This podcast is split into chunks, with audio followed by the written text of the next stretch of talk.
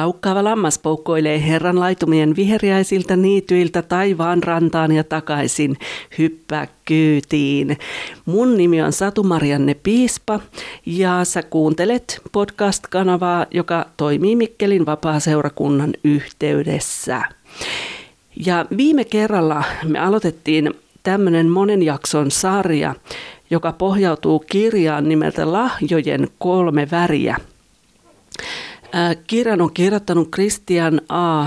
Schwartz ja sen on aikanaan kustantanut Päivä Oy. Sitten se on ollut loppuun myyty jo varmaan aika kauan, mutta jos saat sen jostain käsisi, niin siinä on paljon paljon mielenkiintoisia asioita liittyen palvelutyöhön ja seurakunnassa toimimiseen. Äskettäin Facebookissa luin erään ilmeisesti ihan asiallisen julkaisun, jossa ähm, oli julkaistu jo vuosikymmeniä sitten jonkun naishenkilön saama profetia. Mä en nyt muista hänen nimensä, mutta, mutta profetia siitä, että missä tilassa Suomen seurakunnat tulevaisuudessa tulee olemaan. Ja nyt me eletään juuri siinä ajassa kuin mitä siinä profetiassa oli mainittu. Ja yksi joka sieltä tietenkin otti mulla silmään erityisesti, oli se, että, että hän näki, että taiteen tila seurakunnassa alkaa olla kohta suurempi kuin veren evankeliumin julistaminen. Ja sehän ei saa mennä niin, kuin niin päin, vaan kyllä Jeesuksen ristin työ ja, ja, ja kaikki se, mikä liittyy meidän kolmiyhteiseen Jumalaan, tulee olla aina etusijalla – ja pyhän hengen ohjauksessa mennä niin kuin siinä seurakuntatyössäkin. Ö, mutta kyllä tämä maailma on tänä päivänä sellainen, että kyllä mä näen myöskin taiteelle ja luovuudelle tilan seurakunnan yhteydessä ja, ja nimenomaan varsinkin tämmöisessä tavoittavassa työssä, kun halutaan julistaa evankeliumia sellaisille ihmisille, jotka ei koskaan tule esimerkiksi seurakuntaan, tai jotka on siis käytännössä ateisteja, niin heille ei kannata mennä raamattukädessä puhumaan, vaan käyttää sitten muita, muita näitä meidän aistiportteja, jotka Jumala on meille antanut. Nyt kun mä tätä jaksoa äänitän, niin on siis keskiviikko 16. päivä 9. ja 2020. Sanon päivämäärän siksi, että tapahtui niin hauska juttu tässä, että, että olin, etsi, siis olin aloittamassa tämän jakson äänittämistä, mutta mä en löytänyt mistään sitä piuhaa, joka tulee tietokoneen ja ton mun äänitys... Öö, värkin välille. Ja mä laitoin jo ystäville yhteen WhatsApp-ryhmään rukouspyyntöä, että rukoilkaa nyt, että mä saan nopeasti sen jostain käsiin sen johdon, että mä ehdin tekemään tämän jakson ennen kuin sitten tässä mun meidän talossa menee huippuimuri päälle, että mun täytyy pelata aina vähän sen mukaan, että, että milloin on mahdollisimman hiljaista kotona ja, ja tuota, no lopulta sitten kauhean etsimisen jälkeen mä sen piuhan löysin. Ja tota, samassa kun mä sen löysin, kolahti postiluukusta posti ja sieltä tuli TV7 ystävälehti. Ja mikä niin kuin oli niin kuin jotenkin niin riemullista tässä, mä katselen tätä lehteä ja sen kantta, niin siinä on pieni poika, joka maalaa ulkosalla. Ja tässä lukee tässä kannessa, että sieltä löytyy sivuilta 8-11 tällainen isompi juttukokonaisuus aiheesta Sinullekin on uskottu lahjoja. Esa Ovaskainen kehottaa etsimään kadonneet talentit.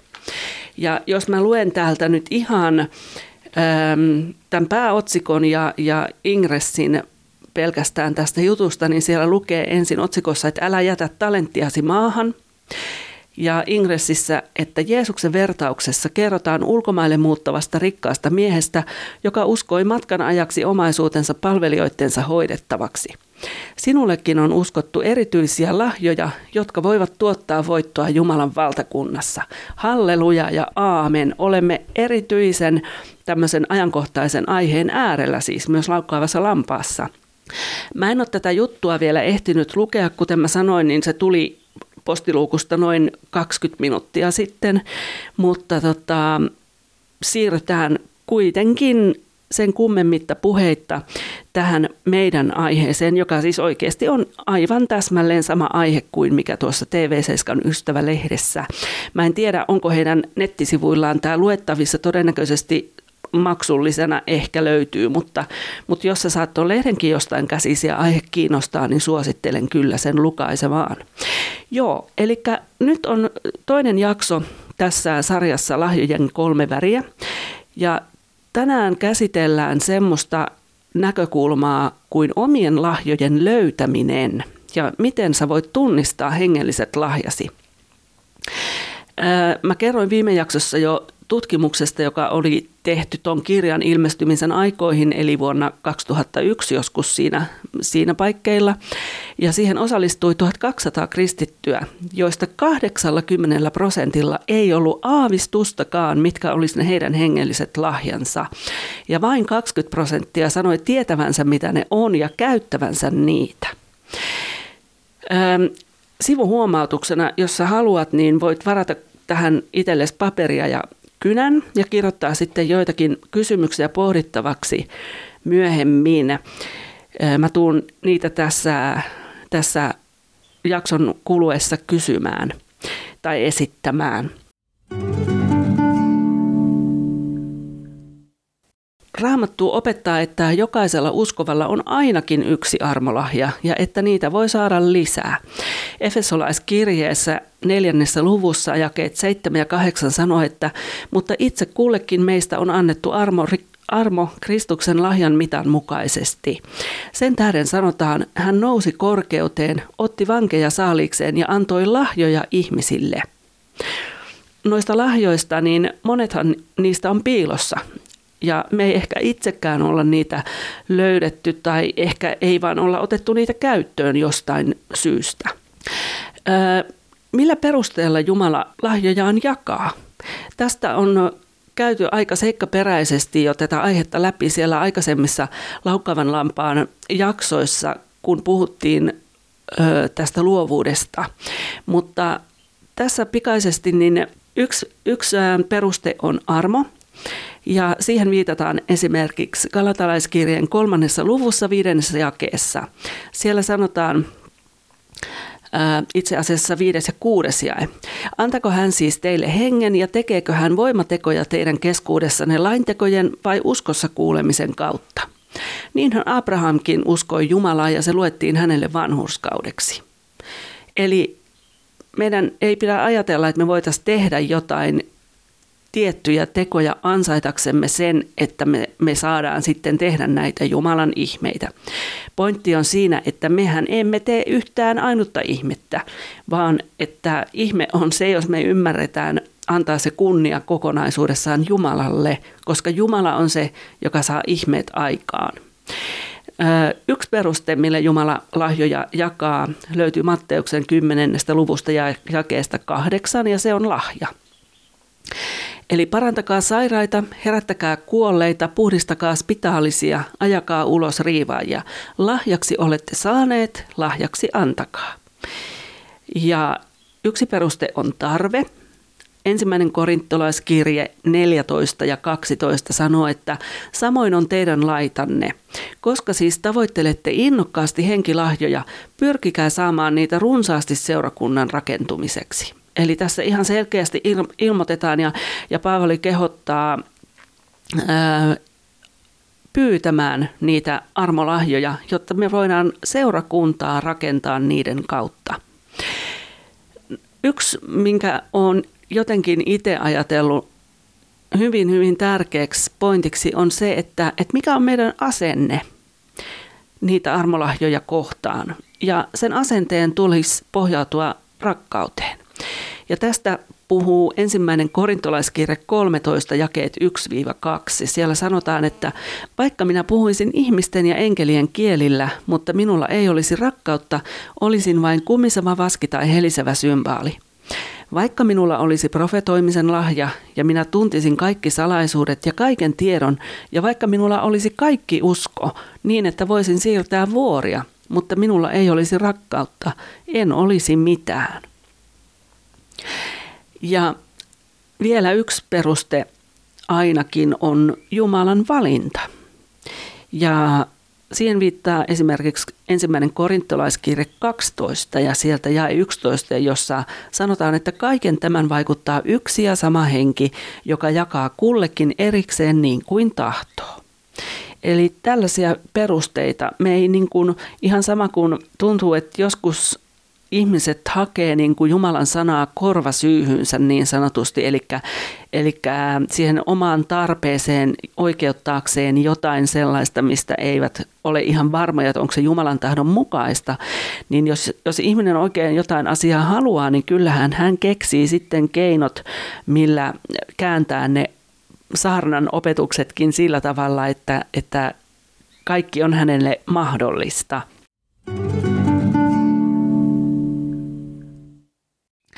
Mutta miten sitten niiden omien lahjojen äärelle löytää, jos ei niitä vielä ole löytänyt? Ja mä väitän, että meissä jokaisessa on jotain sellaista, mitä me ei vielä tiedetä, mitä me ei ole koskaan huomattu, että hei, mähän osaan tehdä tällaista, tai että mä pystyn tähän, tai mä voin oppia tämän. Sellaisia asioita, jotka Jumala on meihin laittanut, mutta jotka ei ole jostain syystä vielä päässeet nousemaan pintaan. Ja niitä askeleita omien lahjojen äärelle pääsemiseen, niin mä oon tähän kasannut tuon kirjan perusteella viisi. Ja sieltä löytyy ensimmäisenä, että avaa sydämesi Jumalalle. Toisena on ole valmis käyttämään lahjojasi. Kolmantena hanki tietoa – Neljäntenä aloita siitä, mikä on kivaa. Ja viidentenä kokeile. Ja käydään näitä nyt tässä ihan yksityiskohtaisemmin läpi askel askeleelta. Ja ensimmäisenä askeleena oli tämä avaa sydämesi Jumalalle. Ja sehän tarkoittaa rukousta. Rukous on avain ihan kaikkeen kommunikointiin, mitä meillä Jumalan kanssa on, ja sellaiseen vastavuoroiseen ymmärrykseen ja ymmärtämiseen – ja voisi sanoa niin kuin nyrkkisääntönä, että, että minkä tahansa prosessin sä elämässäsi aloitat, niin sulje se rukoukseen. Ihan sama, vaikka sä lähtisit ajomatkalle jonnekin toiseen kaupunkiin tai vaikka asiointimatkalle omaan kaupunkiin tai, tai mikä tahansa asia, mitä sä teet, niin sä voit pyytää siihen varjelusta ja Jumalan siunausta. Koska Jumalan siunauksella asiat usein moninkertaistuu tai ehkä ne vaan mahdollistuu. Se, mitä mä oon niin kuin yllätyksekseni huomannut, on, että, että luetaan vaan jotain, jotain rukouksia, vähän niin kuin ukkonoaa, samalla tavalla lasketellaan. Ja, ja mä ajattelen, että se rukous, niin jos ei siihen ole vielä päässyt sisälle, niin siihen kannattaa pyrkiä niin, että siitä tulee enemmänkin semmoinen olotila kuin joku ö, aikajanan ö, merkitsemä pätkä elämässä, että aloitan rukouksen tässä ja lopetan sen tässä, kun sanon aamen. Vaan että sä oot niin kuin jatkuvasti yhteydessä pyhän hengen kautta taivaan isään. Ja kun sä käyt läpi sitä, että mitä kaikkea Jumala on sinun istuttanut, niin muista ottaa hänet mukaan sille matkalle ja, ja kysele Herralta, että mitä hän haluaa sulle näyttää. Tuohon sydämen avaamiseen, niin siihen liittyy ainakin kaksi petollista kuoppaa, jotka mulle tuli tässä mieleen – Ensimmäinen on juuri tuo, että sä luulet, että sä et osaa rukoilla. Jokainen osaa rukoilla. Rukous ei tarvitse olla mitään sen enempää kuin ihan tar- niin kuin, ähm, meidän arkipäivästä juttelua vaikka Herralle ja meidän asioiden tuomista hänelle, ilojen, surujen, vaikeuksien, voittojen, ihan kaiken. Sä voit jutella Jumalalle ihan kuin sä juttelisit vaikka sun ystävälle tai kenelle tahansa ihmiselle. Toinen petollinen kuoppa on, että sä luulet, että kaikki mitä sinussa on, niin on jo sulla tiedossa. Ja me saatetaan erehtyä uskomaan, että Jumalaltakin on ideat lopussa, että se, minkä hän on meihin laittanut, on jo tässä ja me ollaan tietoisia ihan kaikesta. Voin kertoa sulle, että saatat yllättyä ja todennäköisesti yllätyt, jos todella tälle matkalle lähdet. Ähm, pohdittavaksi tästä ensimmäisestä askeleesta, niin antaisin tällaisia ajatuksia, että ootko sä avoin kaikille raamatussa mainituille hengellisille lahjoille? Vai onko niiden joukossa jotain sellaisia, joita sä et haluaisi? Ja jos on, niin miksi? Ja toisena asiana, niin onko sulla negatiivisia kokemuksia tai mielikuvia uskovista, jotka on käyttäneet jotain tiettyä lahjaa? Ja jos on, niin niin mä todella, todella, todella toivon, että sä veisit ne, ne kokemukset ja negatiiviset muistot isälle rukouksessa ja, ja pyydät, että isä vapauttaa sut niistä niin, että ne kokemukset ja mielikuvat ei ole esteenä sitten, kun sä oot omassa lahjojen löytämisprosessissasi. Öm,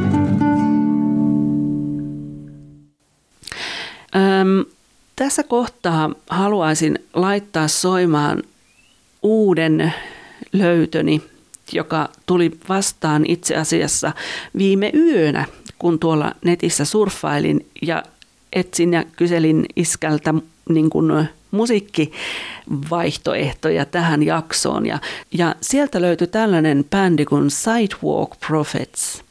Ja heillä on biisi Chosen, eli valittu. Ja mä haluaisin käyttää nyt vähän aikaa tähän biisiin, koska tämä liittyy niin mahtavan saumattomasti tähän aiheeseen siitä, että kuinka arvokkaita me ollaan ja, ja kuinka paljon Jumala on meihin laittanut erilaisia asioita, jotka vaan odottaa löytämistään. Ja tästä bändistä Sidewalk Prophets, niin siellä on tämmöinen äh, henkilö kuin Dave Frey, ja hän kertoo Öm, oletko koskaan ihmetellyt sydämessäsi, että kuka sinä ihan oikeasti olet? Ja hän painii sen asian kanssa paljon ja itse asiassa, kun he olivat istuneet alas ja kirjoittamaan tätä laulua, niin, niin ajatukset alkoi tulla sydämeen ja he avasi raamatun, joka sitten kertoo tuolla ensimmäisen Pietarin kirjeen toisessa luvussa jakessa yhdeksän. Näin, että te sen sijaan olette valittu suku, kuninkaallinen papisto, pyhä heimo ja omaisuus kansa julistaaksenne hänen jalo, jaloja tekojaan, joka on pimeydestä kutsunut teidät ihmeelliseen valonsa missä tahansa pimeydessä sä tällä hetkellä kuljetkaan tai, tai mitä tahansa maailma yrittää niin kuin iskeä sinuun tämmöistä leimaa, niin tiedä se, että Jumala on se, joka vaikuttaa sussa sen uskon ja joka on meidän täydelliseksi tekijä. Jeesus näkee sinut ja minut tänään ja missä ikinä elämäntilanteessa sä ootkaan, niin Jeesus sanoo, että mä rakastan sinua ja hän valitsee sinut. Usko se. Näin sanoi siis Dave Frey sieltä äh, Sidewalk Prophets-bändistä. Ja Tämä laulu Chosen eli valittu, niin sen verran voisin tässä pää, pääasioita kääntää, että tässä ää, kysytään esimerkiksi, että mitä näet, kun katsot peiliin? Näetkö luuserin, epäonnistujan? Ää, ja määrittävätkö saamasi haavat sen, kuka sinä olet? Siellä kysytään, mitä kuulet, kun olet ihan yksin. Ja vastataan, että et ole arvoton, olet arvokas, et ole tämmöinen jämä, vaan olet haluttu. Et ole näkymätön, vaan sinulla on kirkas sielu. Rakkaus on puhunut, sinut on valittu. Kuka, ta, kuka ikinä sinulle sanoikaan, että et olisi vahva, niin tänä päivänä sinä saat todistaa, että hän oli väärässä. Tämä on sinun voiton laulusi. Et ole arvoton, olet kallisarvoinen, et ole jämä, olet haluttu. Et ole näkymätön, vaan sinun sielusi on kirkas. Rakkaus on puhunut, olet valittu. Ja, ja tähän tapaan nämä laulun sanat menee.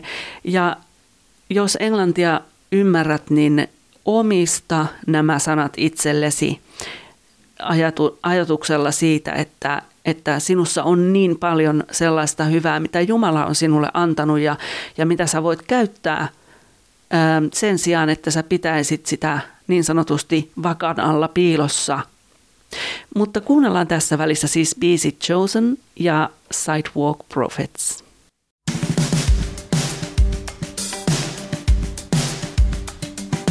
What do you see when you look in the mirror? A loser, a failure. Does every scar determine who you are?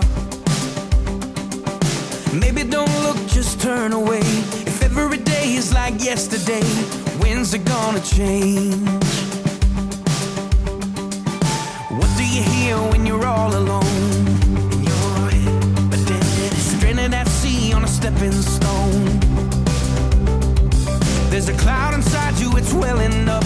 Your eyes are holding back a flood. It's safe to come undone. You're not worthless, you're precious. You're not left out, you're wanted. You're not invisible with your shining soul. Love has spoken, you are chosen. You sat on the side and you tried to hide it. Silence quiet. But deep in your heart, there's a burning fire. Whoever told you that you're not strong, today's the day you're gonna prove them wrong and sing your victory song. You're not worthless, you're precious. You're not left out, you're wanted. You're not invisible with your shining soul. Love has spoken, you are chosen.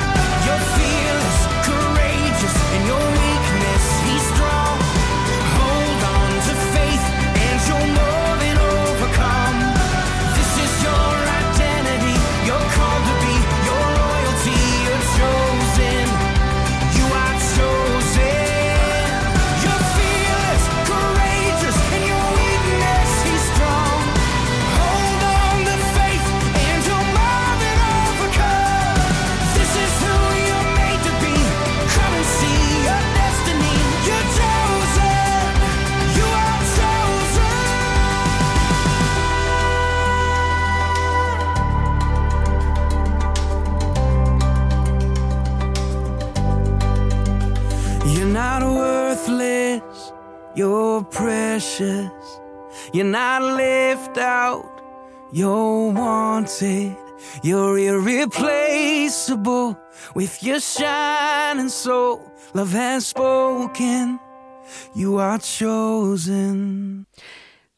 Siinä Sidewalk Prophets esitti biisin Chosen. Jatketaan tässä askeleissa omien lahjojen löytämiseen. Toinen askel on vuorossa ja se kuuluu, että ole valmis käyttämään lahjojasi. Kehottaisin, että sovella. Onko sulla joku semmoinen luontainen lahja, jota sä rakastat? Ootko pohtinut, että miten sitä voisi käyttää seurakuntatyössä? Ähm, jotenkin mä oon huomannut, kun on aika ajoin ollut vaikka työpajoja ohjaamassa tai muuta semmoista, että, että tosi monet ihmiset ei niin kuin ole nähneet sitä, että heillä on jo valtavasti sellaista osaamista, jota he voisivat käyttää ihan siis Jumalan valtakunnan työssä. Ja ajatellaan, että jos et ole musikaalinen, no ei mulla ole mitään annettavaa, tai jos et osaa saarnata, et sä pysty mitään sitten osallistumaan, että veisit kortesi kekoon. Ja kuvitellaan, että ne, ne lahjat on jotain aivan käsittämättömiä, jotka on varattu vain joillekin uniikeille ihmisyksilöille. I've got news for you, eli siis meistä jokainen on täsmälleen yhtä uniikki. Meissä jokaisessa on Jeesuksen lunastama DNA, joka ei täyty millään muulla kuin Jumalan pyhällä hengellä. Ja Jumalan pyhä henki on se, joka tekee, se tekee, hän tekee ensinnäkin kirjaimesta elävän, mutta hän tekee myös meidän sieluistamme eläviä. Eläviä sieluja. Ja hän tekee ja saa aikaan sen, että, että Jumalan valtakunta meidän kautta ja meistä huolimatta leviää. No esimerkkinä semmoisista lahjoista, mitä ehkä ei olla osattu nähdä tämmöisinä hengellisinä lahjoina, niin voidaan ottaa vaikka kirjoittaminen tai valokuvaus. Ja se, mitä sä voit tehdä on, että jos on seurakunnassa on, on sosiaalisessa mediassa työmuotoja, sä voit kirjoittaa sinne, tai jos sun seurakunnalla on blogi, sä voit pyytää, että saisitko osallistua sen blogin ylläpitoon ja kirjoittamiseen.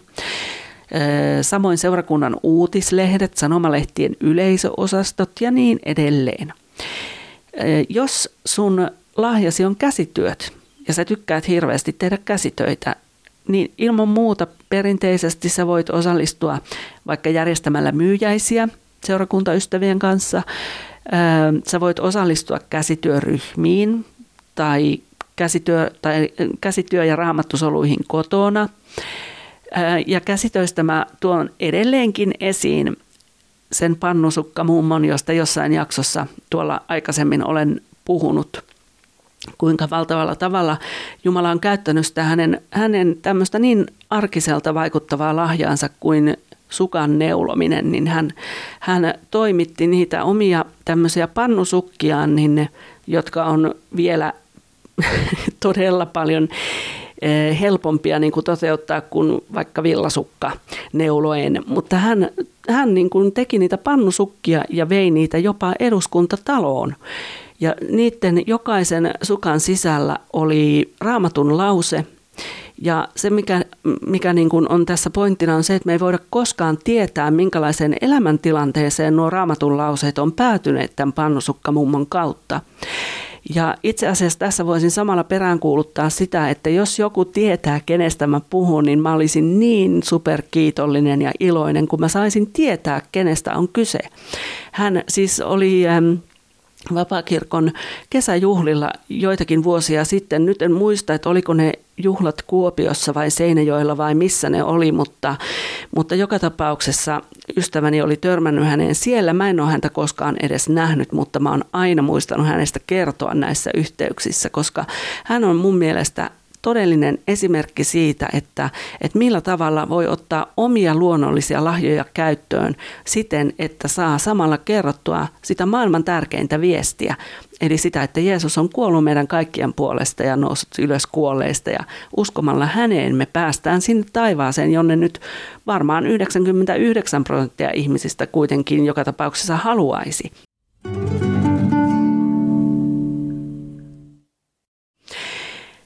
Ää, joo, no sitten vielä tulee mieleen noista luonnollisista lahjoista, niin joku voi olla liikunnallinen, tykätä liikunnasta, niin perustappa vaikka liikuntasolu.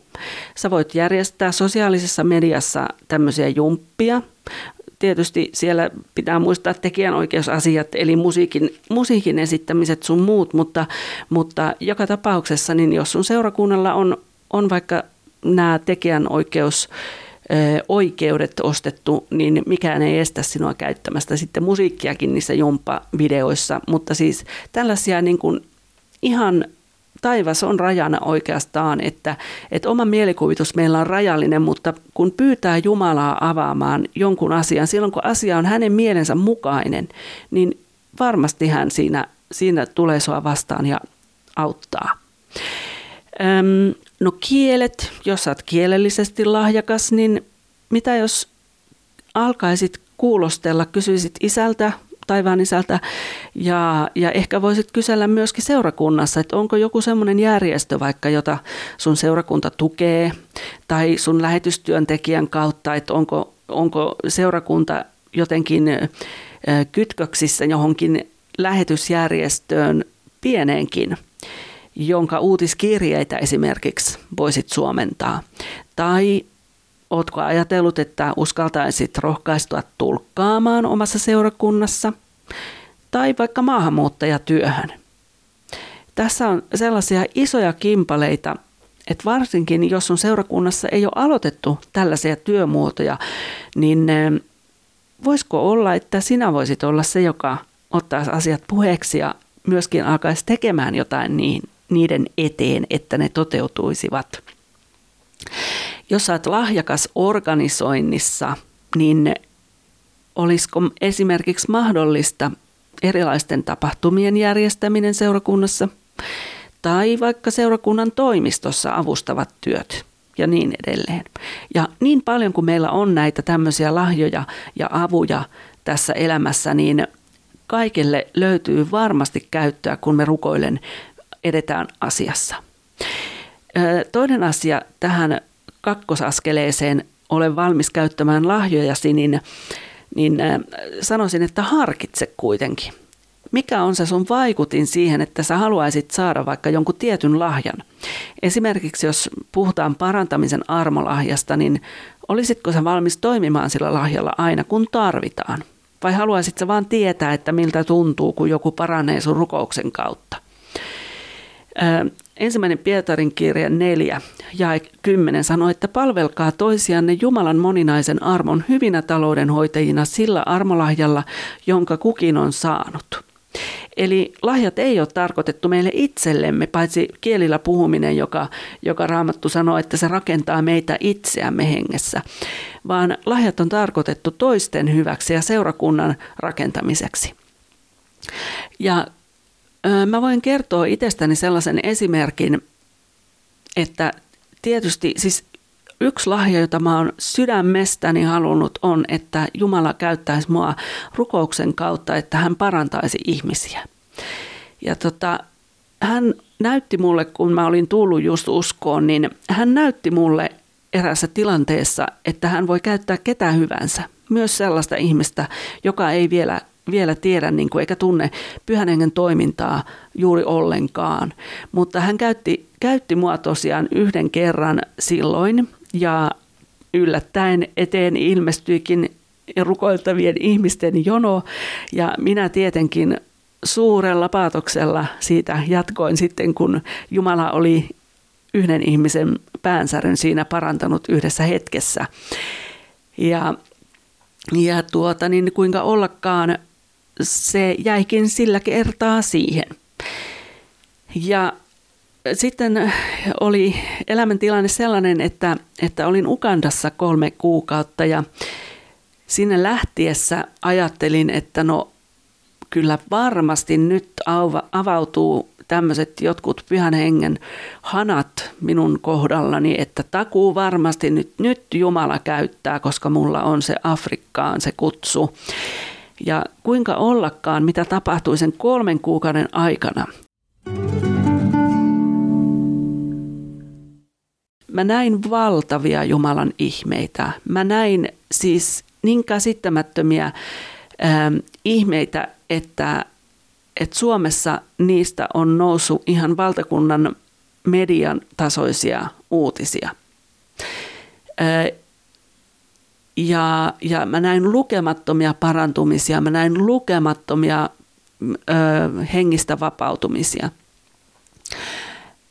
Mutta mitä tapahtui mun kohdalla oli, että yksikään ihminen ainakaan siten, että mä tietäisin siitä, ei parantunut. Mutta yksi lammas parani. ja se oli niin ihmeellinen asia, että mä olin töissä siellä semmoisessa Kampalan suurimmassa slummissa, ainakin siihen aikaan oli, oli suurin. Ja, ja tota, siellä oli sitten se seurakunta ja koulu, jossa mä töissä olin, niin, niin sen pihapiirissä semmoinen lammas, lammaslauma ja siellä sitten viipotti mukana semmoinen pienikokoinen lammas, jolla oli toinen etujalka kipeä ja kukaan ei tiennyt, kenen, omistaja se, kenen omistajan se on. Ja, ja seurakunnan pastori, joka samalla on myös oli koulun rehtori, niin hän oli yrittänyt sitten selvittää, että kenelle se lammas kuului, koska se pyöri siellä sitten tämän toisen pienen lauman mukana. Ja sitä ei kuitenkaan haluttu tulla hakemaan pois. Ja tuota, sen jalka, se niin kuin paheni pahenemistaan päivä päivältä. Ja kerran oli tilanne, että mä olin siellä koulun edessä, koulun käytävällä, se oli niin kuin ulkopuolella koulua kiersi semmoinen käytävä. Niin mä olin siinä käytävällä ja kuinka ollakaan se kipeä lammas, se oli ollut jo niin kipeä, että se ei pystynyt yhtään varaamaan enää sille jalalle. Ja, ja se oli siellä noin ehkä 20 metrin päässä tai 15 metrin päässä minusta. Ja ja mä jotenkin mä kumarruin vaan kyykkyyn ja mä ojensin käteeni sille, että mun kyynärpää nojas mun, mun polviin, kun olin siinä kyykyssä. Ja mä pidin kättäni ojennettuna ja aloin rukoilla. Ja mä rukoilin ihan taivaan isä, että Herra autat tuota eläintä, että sä oot luvannut sanassasi, että, että sä autat ihmistä sekä eläintä. Ja rukoilin siinä myös kielillä.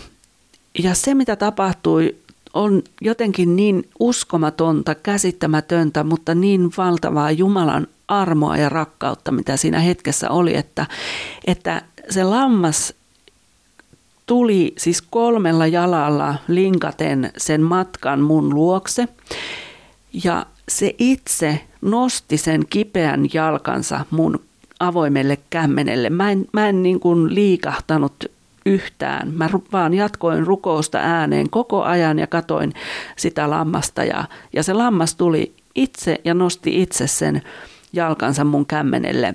Ja tota, aikani mä rukoilin ja nousin siitä ylös ja siinä oli pari miesopettajaa seiso siinä pihassa ja he katto tietenkin ihmeissä, että onkohan toi tullut nyt ihan, ihan tuota niin höperöksi tuo nainen, kun se tuossa rukoilee tuon lampaan puolesta, että siellä slummissa nyt todennäköisesti ja olikin ehkä isompiakin asioita, joiden puolesta olisi voinut rukoilla. Joten mä menin sitten vielä sinne koulun vessaan ja laitoin oven lukkoon ja ihan siellä kunnolla rukoilin sitten sen eläimen puolesta. Ja se mitä tapahtui oli, että Jumala vastasi ja se lammas parantui ja siinä meni päivä tai korkeintaan kaksi, kun mä näin, että se juoksi siellä muiden kanssa ihan niin kuin sillä ei ole koskaan olisi ollutkaan mitään vaivaa. Ja mä sanoin myöskin tälle koulun rehtorille ja seurakunnan johtajalle siitä, että, että huomaatko, huomaatko, että mitä Jumala teki. Niin valtava on Jumalan rakkaus, että, että se todella on totta, kun raamatussa sanotaan, että ihmistä ja eläintä hän auttaa. Näin on tiedän sen kokemuksesta. Mutta eh, pointtina tässä oli se, että mä oon hirveästi halunnut sitä parantamisen armolahjaa. Ja itse asiassa mä en voi sanoa, että mä tiedän, että mulla on se. Mä voin sanoa, että mulla on se silloin, kun Jumala haluaa sen mulle antaa, silloin kun hän haluaa sen virittää tai mäkin voin siinä virittämisessä tietenkin olla mukana omalla toiminnallani, mutta, mutta se, että jos ei Jumala anna sitä, niin se on ihan sama, miltä minusta tuntuu. Ja se on ihan sama, miltä sinusta tuntuu jonkun tämmöisen samankaltaisen lahjan kanssa, jota sä olet aina halunnut, jos Jumala ei ole sitä sulle kuitenkaan siunannut. Ja siihen on aina olemassa syy, koska hän ei kiusaa meitä vaan kiusatakseen, vaan hän toimii aina tarkoituksellisesti. Pohdittavaksi tästä ö, toisesta askeleesta, että ole valmis käyttämään lahjojasi, niin oletko sä valmis käyttämään ja harjoittamaan sitä lahjaasi? Ja jos ruvetaan miettimään, niin kuinka monta tuntia viikossa esimerkiksi – että jos sä alat laskea kellon kanssa, että no mä oon nyt tänään tässä, tällä viikolla puolitoista tuntia jo rukoillut esirukouksessa tämän ihmisen puolesta, että, että tota, nyt saa riittää. Mutta ei se toimi niin. Jumalan antamat lahjat, tällaiset nämä varsinaiset armolahjat, niin ne on sellaisia, että ne on jollakin tavalla niin osa sinua, että ne tulee läpi – ja, ja sun ei tarvii niin kuin ponnistaa ja pinnistää, jotta, jotta Jumala sua käyttäisi. No kolmas askel on, että hankit tietoa. Omien lahjojen kartoittaminen onnistuu vasta, kun sä tiedät, mitä lahjoja on olemassa. Sä voit selvittää itsellesi, mistä lahjoista raamattu puhuu ja mitä ne tarkalleen ottaen raamatun mukaan tarkoittaa. Ja sen lisäksi, että sä itse tutkit raamattua, niin sä voit esimerkiksi pienryhmissä ottaa asian esille tai vaikka ystävien kesken. Ja kysele, miten muut on saaneet tai löytäneet ne omat lahjansa ja miten he sitä sitten käyttää. Sä voit myös etsiä tietoa monista kristillistä kirjoista, joissa opetetaan näistä hengellisistä lahjoista. Ja pohdittavaksi tässä kohtaa, niin kenen kanssa sä voisit keskustella aiheesta? Jos on joku tietty lahja, joka on sun kiinnostuksen kohteena, niin kannattaa jutella ehkä sellaisen ihmisen kanssa, jolla toi sama lahja on käytössä. Kirjoitetaan hänen vastauksia sitten muistiin, että sä voit palata niihin myöhemmin. No sitten neljäs askel kohti omien lahjojen löytämistä, niin aloita siitä, mistä pidät. Voisin kysyä, että, että täytyykö palvelutyön olla raskasta ja tekijälleen kärsimystä tuottavaa, että se oikeasti olisi palvelutyö? No ei tietenkään. Ei Jumala lähtökohtaisesti laita meitä kärsimyksen paikalle, kun hän meitä johonkin tehtävän tai hengelliseen virkaan kutsuu. On tietysti itsestään selvää, että kun ihminen nauttii jostain asiasta, niin kyllä sitä haluaa ja melkein niin kuin automaattisesti suorittaa tehtäviä parhaalla mahdollisella kyvyllä – esimerkiksi evankelistan kutsun saanut, niin todennäköisesti hän nauttii siitä evankelioimisesta ja siitä, miten hän saa nähdä pyhän hengen toimivan sen sanan kautta, jonka hän vie. Samoin pastori tai opettaja tai julistaja, ihan mm, siis kuka tahansa sellainen, jolla, jolla on Jumalan antama hengellinen lahja.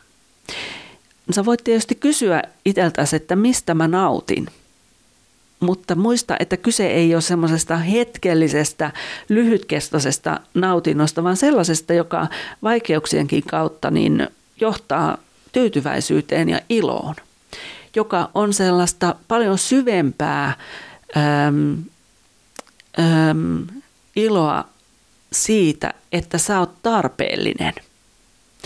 Esimerkkinä vaikka voisi ottaa vuorikiipeilijän, että kyllä siellä on varmasti vuorikiipeilijällä hetkiä, että, että hän ei niin kuin nauti siitä kiipeilystä, kun on kädet ja jalat rakoilla ja sormet verillä ja vaikka ja mitä on nälkä ja kylmä ja kuuma ja mitä vaan.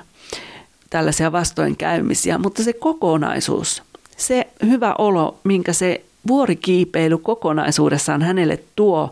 Ja, ja semmoinen varmasti voiton tunne siitä, kun saa jonkun asian suoritettua ja pääsee jonnekin huipulle, niin, ää, niin se on sitä sellaista hyvän olon tunnetta ja nauttimista, joka syntyy siitä, että sä saat olla Jumalan käytössä sillä oikealla paikalla, mihin hän on sut tarkoittanut pohdittavaksi tässä neljännessä askeleessa, niin antaisin tällaiset asiat, että mitkä tehtävät on tähän mennessä tuoneet sulle eniten iloa. Ja jos sä jo käytät jotain lahjaasi, todennäköisesti sä muuten teet niin, huomasitpa tai et, niin miltä susta tuntuu, kun sä teet sitä? Ja millaiset asiat vois muuttaa tuon lahjan käyttämistä sellaiseksi, että siitä tulisi sulle epämiellyttävää?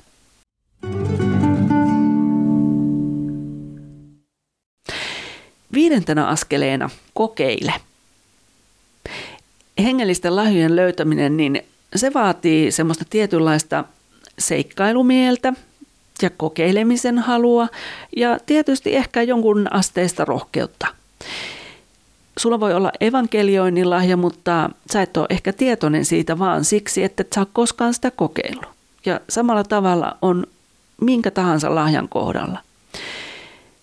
Mä voisin kertoa tässä kohtaa esimerkin öö, sellaisesta yhdysvaltalaisesta, tai ehkä hän on kanadalainen, mutta sellainen muusikko, taiteilija ja tanssija kuin Heather Clark on sanonut joskus, että hän oli mennyt johonkin seurakuntaan ja, ja siellä oli kyselty, että, että soittaako hän kenties rumpuja, että heidän seurakunnan ylistysbändistä puuttui rumpali.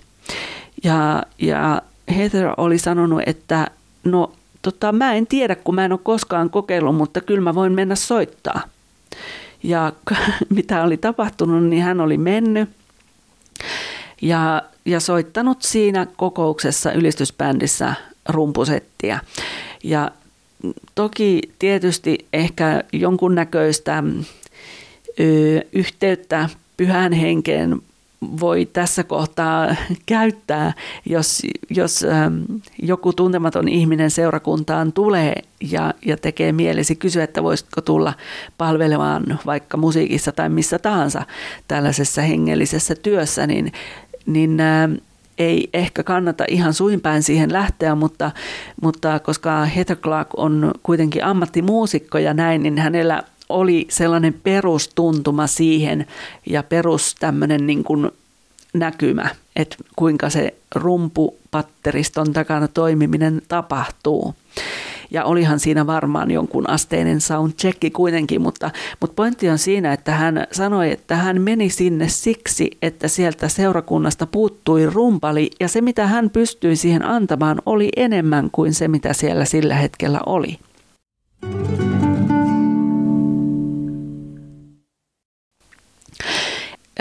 Tämä liittyy just siihen kokeilemiseen ja, ja semmoiseen seikkailumieleen ja, ja kokeilemisen haluun. Se, että me saatetaan joskus kokea myös sitä, että, että me ikään kuin menetetään kasvomme. No epäonnistumiset on niin tärkeä osa tätä koko prosessia ja itse asiassa koko meidän elämää, että ilman niitä me ei selvittäisi. Ilman niitä me ei päästäisi eteenpäin missään, millään osa-alueella meidän elämää.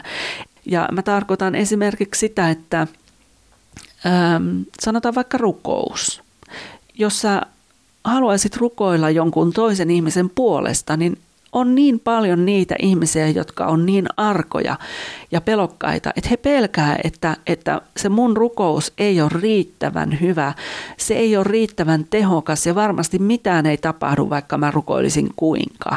Ja sen tähden joku saattaa olla vuosikymmeniä hiljaa käyttämättä sitä lahjaansa. Niin tässä kohtaa mä haluaisin sydämestäni kannustaa sinua, että opettele siihen. Ihan niin kuin tavallisessa koulussa me opetellaan kirjoittamista, me opetellaan aakkoset, ihan samalla tavalla toimii myöskin Jumalan valtakunnan asiat. Että, että toki Jumala voi, voi antaa meille sormia napsauttamalla jonkun lahjan, mutta Useimmiten se menee kuitenkin niin kuin harjoittelun, yrityksen ja erehdyksen kautta. Älä pelkää niitä virheitä, vaan ota niistä niskalenkki ote, koska ilman virheitä me ei koskaan opita. Okei, pohdittavaksi, niin mieti sitä sun omaa seurakuntaa, kuinka sä voisit käyttää jo löytämääsi lahjaa tai sun lahjakoktailia siellä seurakunnassa. Ja mieti sitä seurakuntaa edelleen – Onko siellä sellaisia asioita, tehtäviä, joita ei koskaan saada tehdyksi? Ja jos on, niin mitä ne ovat? Jos sä vastasit edelliseen kysymykseen kyllä, niin voisitko kuvitella, että sä olisit mukana sen kaltaisessa palvelutyössä? Ja tässä kohtaa mä muistuttaisin, että ole avoin Jumalan ehdotuksille, koska ne saattaa johtaa sut henkilökohtaisen niin sanotusti suuren äärelle. Ja mieti lahjoja, joita sä oot jo kokeillut sekä niitä, joita sun tulisi kokeilla. Kirjoita niitä ylös ja toimi.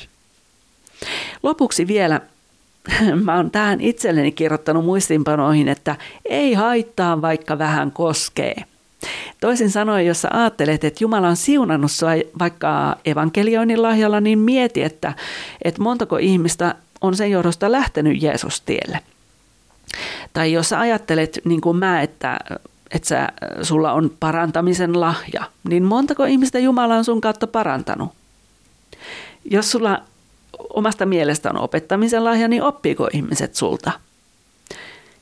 Nämä on sellaisia kysymyksiä, että mua itteni on kirpaissut ainakin se, että toi tuohon parantamisen armolahjaan liittyen, että kun mä ymmärsin siellä Ukandassa, pitkälle täytyy mennä ennen kuin se asia mulle valkeni, että, että mä saan tuntea ihan mitä haluan ja haluta ihan mitä haluan, Mutta ennen kuin Jumala sanoo aamen, niin se asia ei ole niin, miltä musta tuntuu. Koska tunteet tulee ja menee kuin turistit ja, ja Jumalan sana on se, joka pysyy, joka on sama aina. No, jos sä huomaat näiden kysymysten kohdalla, että ehkä niillä ei olekaan ollut niin selkeää tai laajaa isoa vaikutusta kuin mitä, mitä sä ajattelisit, että tulisi olla, niin ehkä sun kannattaa sitten miettiä, että onko Jumala todella tarkoittanut sulle just sen palvelutyön, jota sä oot ensisijaisesti vaan lainausmerkeissä halunnut ilman sen syvempiä syitä. Öm, ensi kerralla me sitten käsitellään sitä ensimmäistä kategoriaa tässä lahjojen kolmesta väristä, ja se on vihreä alue. Siihen kuuluu luova ilmaisu, kädentaidot, antaminen, vieraanvaraisuus, tieto, laupeus, musiikki, organisointi, vapaaehtoinen köyhyys ja viisaus. Siihen asti siunausta just sulle.